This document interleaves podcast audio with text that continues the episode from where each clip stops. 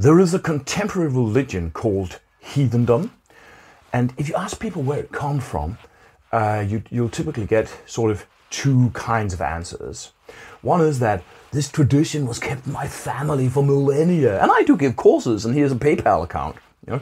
Or some say that this is an invented tradition. It emerged in the 20th century, started from some Nazis who founded some Nazi shit called Odinism, and uh, it's a kind of spiritual racism, and that's where it came from. Both these narratives are, in fact, rather reductive, and they occlude what I believe is a stronger and more precise and more exhaustive description. Um, this video here is about that ancient tradition of ontological resistance and ontological resilience to worldview domination, which contemporary heathendom and similar contemporary pagan traditions are a part of.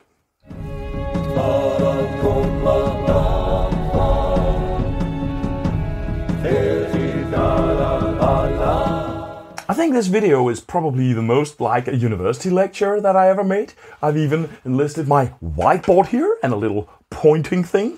Um, this is basically a piece of history of religions that I think that people ought to know the basics of. Check out this t-shirt, by the way.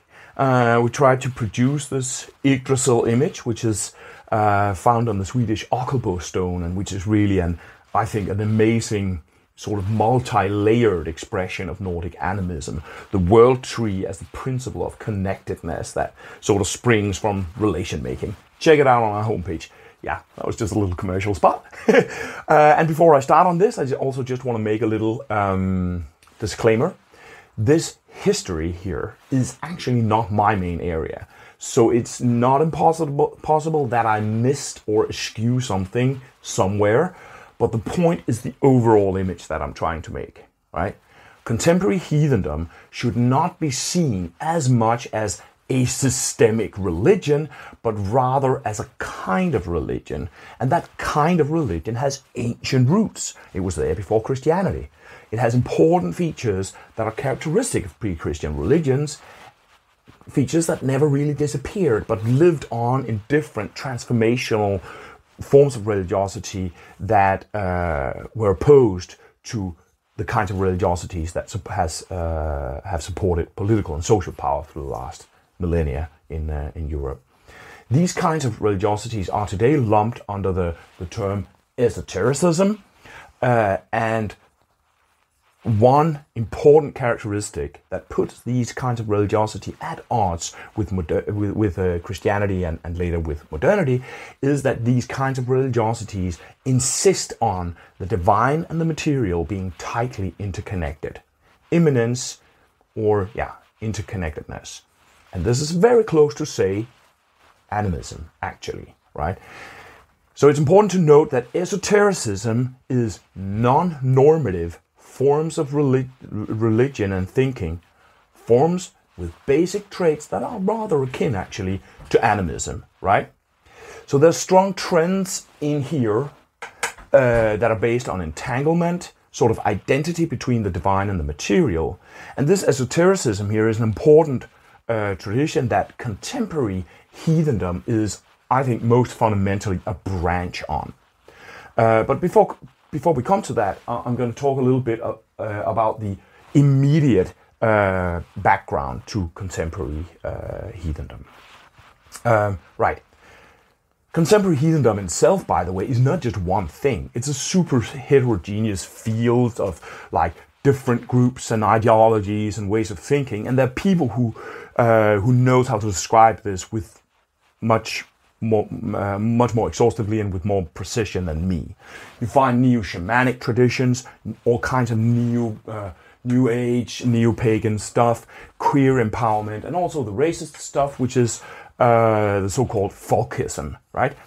But uh, uh, but really, it's, it's it's contemporary heathendom is a very heterogeneous, complex thing, right? So here here is the sort of overall map map of the background. Here on the side, you see the Scandinavian popular religion and folklore. Here, uh, you see esotericism. Uh, and here we have romanticism, which is a fairly uh, recent trend and is also characterized in some way by being more modernist in my view, in my view, and therefore, in fact, less animist than the other traditions here. Um, Romanticism has sprung out of esotericism in, in, in some ways, and it, it kind of becomes a middle point between all this stuff here and uh, Christianity and modernism. The, those non animist worldviews that have supported social power uh, and which I've represented here with an image of a reptilian overlord pope. As it's visible here, this is not one group or one secret lodge or anything of that sort.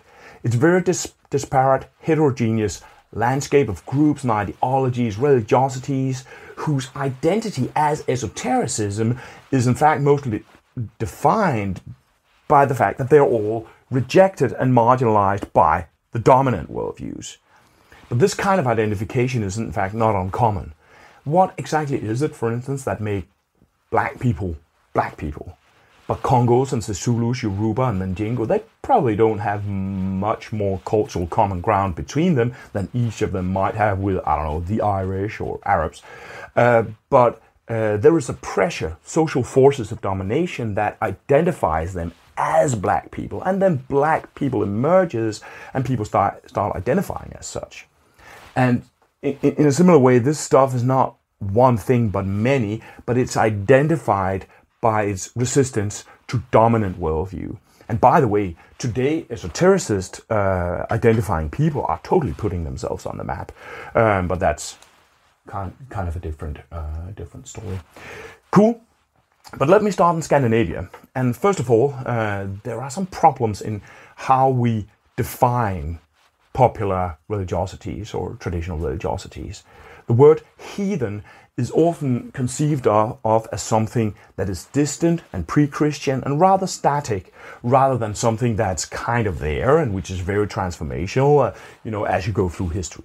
And this is the reason that I, I, don't use that label, but I prefer to talk of, of animism because it opens uh, for observing all the other cool stuff that's there. And I'm just going to mention a couple of sort of high points or, fixed points, you could say, in, in popular Scandinavian religiosity that sort of highlights spots in this huge, vast material of animist belief and practice, uh, just to give you a little bit of an image of how heathen, heathen some of this can actually look. For instance, in in, um, in Sweden, there was the Årsgång ritual that was there until the the uh, 20th century, and which was really kind of a shamanic Odinic vision quest to win runes um, in order to gain the second sight.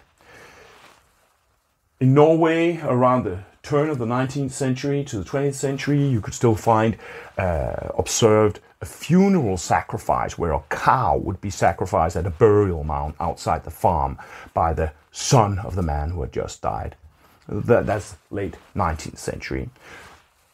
Different deities, such as Odin, could still be found, particularly in Sweden, uh, but also in other places, or the names would would um, would occur. I uh, heard a guy in the 1970s talking about the Odensjägaren in in Sweden in, uh, in a recording that you could find the wild hunt, you could meet the wild hunt. If you go back through time, we get back into the uh, 18th uh, century here, uh, which is well before Romanticism and nationalism started uh, kicking off. And about that time, a Danish pastor called Erik Pontoppidan uh, published a kind of witch hammer, actually, a sweep called the Sweeping Broom Against the Leftovers of Heathendom and Papism. I'm, I'm going to give you the full title. Everriculum fermenti veteris, seu residue in Danico orbe, cum paganismi tum papismi reliquiae in abricium prolate. Opusculum restituendo sue alique ex parte integritate Christianismo verificaturum. That was the days when people know how to title a book. um, in that book, you can read how peasants a couple of hours west of Copenhagen, would still sacrifice a cattle in complex seasonal ritual uh, uh, around that time, early 18th century. Uh, and you can read about all other kinds of awesome uh, Ooga Booga that people in Denmark, and particularly in Norway, were still doing at the time. This is also the time of a figure such as the amazing Árni Böðvarsson that nobody knows. Uh, he's an uh, Icelandic pastor who, a good century before National Romanticism and that stuff turned it up, turned up, starting to valorize uh, pre-Christian Nordic culture, decided that Odin was cooler than Jesus and composed gnomic, weird devotional poetry written in runes. And this is an crazy example of what I've called Viking washing, that nobody knows that this even exists. It was never published, let alone translate, translated. You know, I'm working on that, by the way.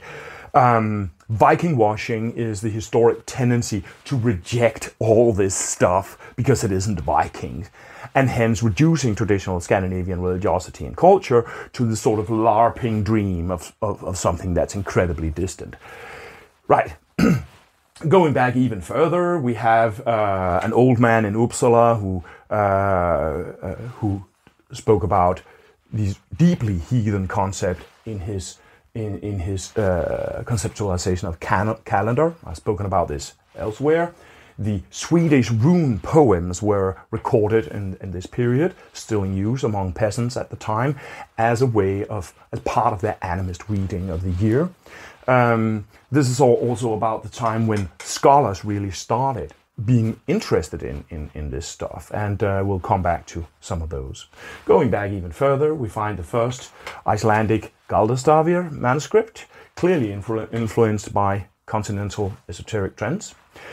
Going further back, we find the middle, come into the Middle Ages, where we have dating, dating the medieval ballads. In many cases, this is Eddic poetry in new forms, even at times marginal Eddic poetry, such as the Danish medieval ballad of Ungen Svejdahl, which is really the Gróagaldr and Fjölsvinnsmál in medieval ballad form. Runic magic is a main theme in this medieval ballad, which makes a lot of sense because archaeology shows a lot of rune letters little formulas packed with European and Nordic uh, be- supernatural beings sort of mixed together. This was also around the time that the Elder Edda was committed to writing.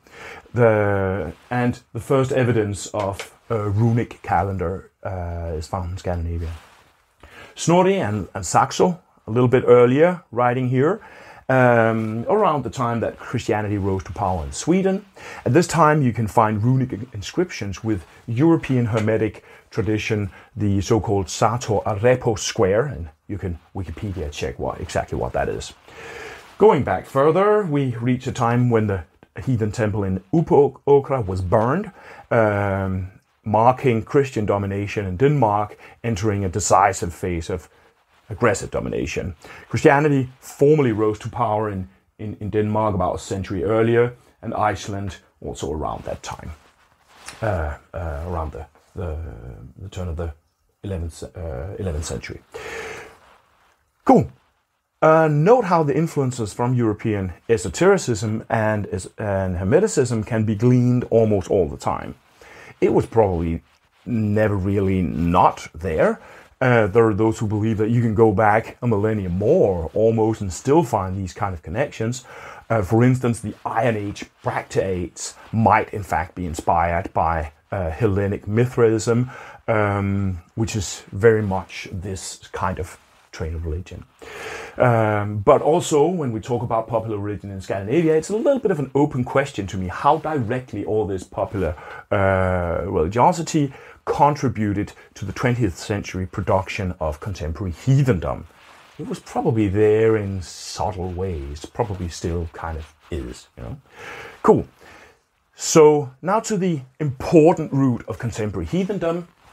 Uh, uh, and there, there's ample literature of this uh, recent history, but I believe that it mainly branched out of Wicca which might, might be why so many heathens are excessively critical of Wicca. You often see that when stuff branches out, that there's a kind of a need to identify yourself towards the root thing somehow. Another important figure was uh, a Danish uh, National Socialist uh, Else Christensen, who migrated to the US and founded Odinism in 19, 1969. Odinism. And this was rooted in some of that Nazi occultism and all that kind of thing, uh, which springs from the intersection between nationalism, romanticism, and the sort of esoteric trends. Um, and this is what most people uh, describe in terms of the origin of Ásatrú Heathendom co- complex today. But there's a lot more to that. This stuff did play a role, but it's reductive to end the story th- there. It includes, I think, the major influence of Wicca um, which has sometimes been labeled the only full-formed religion which England can be said to have given, given the world. It was founded by Gerald Gardner in the early 20th century. And with Wicca, we are in the esoteric tradition. And I recommend Angela Puca's channel to get a better knowledge of, of all this than, than I have to offer. Wicca sprung from the occult society named the Hermetic Order of the Golden Dawn that also birthed Aleister Crowley and the Thelema, right? Which again ha- has formed part of the inspiration to 20th century Satanism, which I guess, you know, uh, would be to, uh, I guess that Satanism would be to some kinds of contemporary metal music, a little bit what Rastafarianism is to reggae. It's a kind of a religious framework that people refer to without necessarily being actually very much involved in it, yet which expresses some kind of countercultural ethos. Um, and this metal music counterculture has uh, an enduring and strong interface with, uh, and therefore possibly impact on contemporary heathendom. There is, for instance, a very successful metal festival in Norway that sort of plays on this interface. It's the Midgardsblot in Norway. And uh, so this is kind of an, another line out of the Golden Dawn up to, to heathendom. Right, but the Golden Dawn occultists here, they emerged from this late 19th century milieu where spiritism and theosophy and those kind of things were on the scene. The founders, however, of this lodge were Freemasons. Now, Freemasons go back through history, sometimes claim to come from the Knights Templar. That story is probably made up. Um, perhaps they came from Rosicrucians, mystics inspired by the ancient tradition of Hermeticism, Neoplatonicism, also an ancient tradition, alchemy, and importantly, the Kabbalah. Now, Kabbalah should really not be confined down here. I just didn't have the space on the whiteboard, um, but but it could actually have a whole line that goes all the way up. Um, the influence of this Jewish mysticism goes all the way through history. Non Jewish Europeans started being inspired by the Kabbalah around the time that the Elder Edda was written down. And the influence goes all the way through up to today. There are heathens today who learn Hebrew in order to attain a level of understanding the Kabbalah where they can probably uh, properly apply it to Nordic tradition. Right? So Jewish tradition probably had a much deeper and more defining influence on contemporary heathendom than this stuff here. Take that one, Himmler. Um, one very uh, visual, uh, visual example and common example of this is the conflation of the Yggdrasil with the Sephiroth structure from the Kabbalah. Cool. Note, by the way, that these traditions here are ancient. They're very long flows of esotericism, Hermeticism. It goes back to the ancient world. Alchemy, sprung out of, I think, Islamic science. Kabbalah, ancient again. It, it, it emerges at, as Kabbalah, I think, in the Middle Ages, but it, it rests on earlier forms of Jewish mysticism, such as the Merkabah and so on. Uh, Neoplatonicism, again, ancient. These are, of course, transformational and they reach back in time quite a lot. Right? Of course, Christianity also plays a role in these uh, alternative uh, kinds of religion. And there there's always this interplay between the Scandinavian stuff and all this stuff here. Not only today, but all the way back. You know, there's probably the time where there was still heathens in, in Sweden. You could find these Sator Arepo inscriptions. One particularly important sort of crossroads figure in all this is Johannes Bureus Johan Bure. He was into runes and inspired by alchemy and Kabbalah, and at the time when they were burning witches in the streets of Uppsala, he was lying in his study cham- chamber, like tripping about how to merge runes in with Arabic letters and alchemy and all that kind of stuff. You know, a very colorful and interesting and weird figure. His work inspired Olof Rudbeck, who invented the absolutely crazy idea that Sweden was really this sunken Atlantis. And this produced Goticism, which is one of the earliest nationalist leaning ideologies in Scandinavia, the ide- idealization of the Gothic or Gothonic peoples. So here is where uh, Romanticism and nationalism starts branching out of esotericism. And nationalism and Romanticism became this very influential train of thinking that was inspired by all the stuff over here. But these ideologies came to serve social power uh, because they, they build identity as identity, self image as something interior defined by an abstract, transcendent, transcendent thing that can be centrally constructed. This today has many forms like race, culture, blood, and so on, Volksgeist. This particular idea, Volksgeist, is important. It came from the German Christian theologian Johann Gottfried Herder, who launched this idea of the Volksgeist, the spirit of a people. And the spirit was supposed to be built with mythologies of the distant past. You could say that Odin and Thor and Freya is thereby not actual deities in and of themselves, but sort of reduced to motif symbolisms that are part of producing this nationalized version of the Christian idea of the Holy Ghost, the Volksgeist, right? Uh, and this was later, later associated or conflated into Jungianism and has become ama- uh, amazingly influential. In Denmark, the pastor Grundtvig uh, adopted this thinking to such an extent that the most important Christian line in Denmark actually considers the Eddas to be uh, on the line with the Old Testament. Jakob Knudsen a Grundtvigian pastor uh, in, in the 20th century who composed a very well known and very beautiful psalm that praises the rising sun. He regarded himself as 100% Christian, but 90% heathen. a Christian pastor uh, who says that he's 90% heathen. It's a little bit weird. Um, this is, by the way, is the uh, the kind of Christianity my family comes from.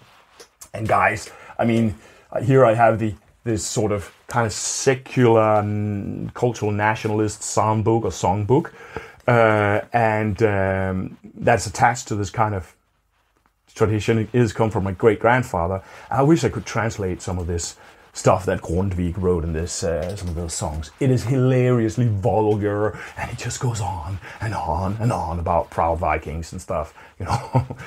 um, this kind of Christianity has a very strong nationalist trend and has also been involved in really bad stuff like anti Semitism. But today it's actually uh, mainly progressive, I think, and inclusive.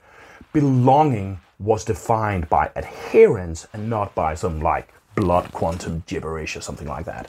Grundtvig said he belongs to the people, the folk, who counts himself thereof. Right? Cool. Uh, Romanticism also gave birth to scholarship, actually, cultural scholarship, such as Wilhelm Grønbech, uh, the founder of the Institute of History of Religions, where I was educated from, took my MA from, uh, a weirdly paradoxical figure, and I won't go into him here. Um, but also the American School of Anthropology actually emerged from Romanticist thinking, and they managed to take Romanticist thinking, thinking into some of the most progressive thinking with culture in the 20th century uh, American understandings of culture have produced simultaneously some of the most deepest, most respectful, and kindest ways of understanding, uh, but also some of the most pathological patterns of the 20th century um, American extremes. Uh, but of course, uh, Romanticism also gave rise to the sort of proto-Nazism uh, lodges like the Thule Society in Germany, von List, and, and all that kind of stuff. A lot could be said about this. I'll just also mention a couple of names from the English side. The overexposed reactionary old fart J.R.R. Tolkien and the overlooked awesome socialist uh, William Morris that my friend Joseph Hopkins has made me aware of. Right. It's important to remember that all these three sections are really super entangled with each other. These categories are kind of analytical fields, but a guy like Rudolf Rudbeck, for instance, he was really like a modern esotericist, proto nationalist dude who built on that stuff, right? Unites these things. Stuff influence quite a lot across these distinctions. You know, there are popular, and, and we must ask ourselves, popular notions of the Odin's hunt in Sweden, even into the 20th century, are they influenced by, I don't know, spiritism or uh, romanticist idealization of folklore? It's possible. You know, also if it isn't visible. Uh, would the amazing production of Árni Böðvarsson be influenced by these Swedish guys about around the same time who had already started to valorize the Nordic Nordic animist heritage, really, right? Uh, and these influences go all the way back through history. You know, as it was pungently pointed out by the podcaster Erik Storsson, the Icelandic Galdrastafir are totally influenced by Solomonic magic and Hermeticism. Right?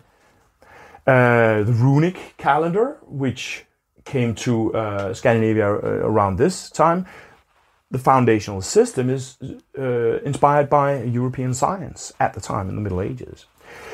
So there are more connections than there are distinctions, really. Everything's connected. Mm-hmm.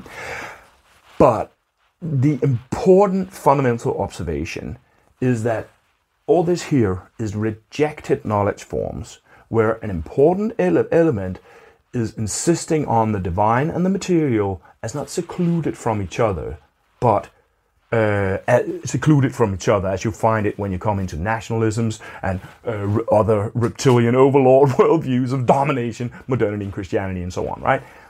Um, and, and, and here's the bottom line it is that these, in these uh, perspectives here, you find the interconnected worldviews more than in the normative worldviews. Cool. There's also an important question, and that is why is this stuff up here so incredibly overexposed? And guess what? What? The reason is the reptilian overlords, right? And this is also a point I have from Joseph Hopkins, uh, whose homepage, mimisbrunnr.info, is in fact one of the best information sources on the on ancient Germanic religiosities on the Norse web. I regularly encourage Hopkins to publish some of his stuff because what he puts on that page is like aeons better than a lot of the stuff that goes on and actually gets published. So please check out that web page, that uh, web page. Cool. And here I'm actually paraphrasing a point that, that Hopkins made. If Christianity should remain a normative ideology, then it's important to ethically whitewash Christianity from some of its implication in bad shit, like Hitler Germany, for instance, which was permeated by Christianity on all levels. So, in order to avoid, um, uh, uh, in order to avoid uh, compromising uh, existing power structures and spur cultural self-reflection and criticism, people latch on to the minor fact that some, Himmler and some of his bodies were into some paganist looking stuff. And that is totally overexposed, and this achieves two goals. One, it acquits Christianity from its ginormous implication in Hitler Germany. To this day, one of the main ruling party, parties in Germany is the Christlich uh, Demokratische Union Deutschland, uh, an explicitly Christian identifying conservative party, right? The other reason is that this maintains the rejection, the cultural rejection of all the esoteric pag- paganist stuff. Nordic symbolism is deeply stigmatized, untold, in Germany, right? And the, the asymmetry is absurd. Christianity is much more implicated in Nazism than paganism. So the focus on uh, Nazi stuff as the root of paganism is basically an expression of Christian domination? Another more recent example was seen in the United States, where there was basically a kind of evangelist revival movement that attacked the Capitol, the center of democracy in the US. And what was the iconic image that we all saw? It was seen from Kamchatka to flippin' Djibouti You know, it was some kind of clownish dude with some heathen tattoos and some indigenous looking gear on him, right? The media makes the easy choice of this exotifying image because the reality is a little bit more difficult and heavy to handle. That all those bourgeois Christians need to do a little bit of self reflecting on the way that the ideologies that are dear to them play a role in bad shit, right? And I'm not saying that there's zero interface between fascism and paganism. There is an interface, and it's a huge problem, uh, primarily for the work to recover Euro traditional knowledge forms. But this interface is also overexposed because overexposing it supports this practice of rejecting the immanentist, esotericist, paganist, connected realities, right? But the rejected knowledge forms, the magic, the paganisms, the animism, all the cool shit, they've never disappeared and they never will. And as such, contemporary heathendom uh, is a uh, is a branch of a millennia of European resilience to ideologies that have been applied by power to create social coherence. Right. Um, cool. And uh, there's also there's one dimension, in fact, here that I haven't spoken of, of, and that is the interface between esoteric tradition and science. These two have actually been tightly interconnected, and this is a long story. But for a brief recent history in Occidental history, science had been trying to convince itself that it had absolutely nothing to do with all this crazy ooga booga, right? But with animist theory, we are moving into a paradigm where we can start thinking scientifically with that stuff again. So, in a sense, Nordic animism is emerging between the esoteric scientific connection into folkloric tradi- tradition with the non Occidental support of indigenous thinking and, and so on. But yes, uh, that last bit here points a little bit outside this, this, uh, this video here, perhaps for another video. Thank you very much for listening and see you around. Step down,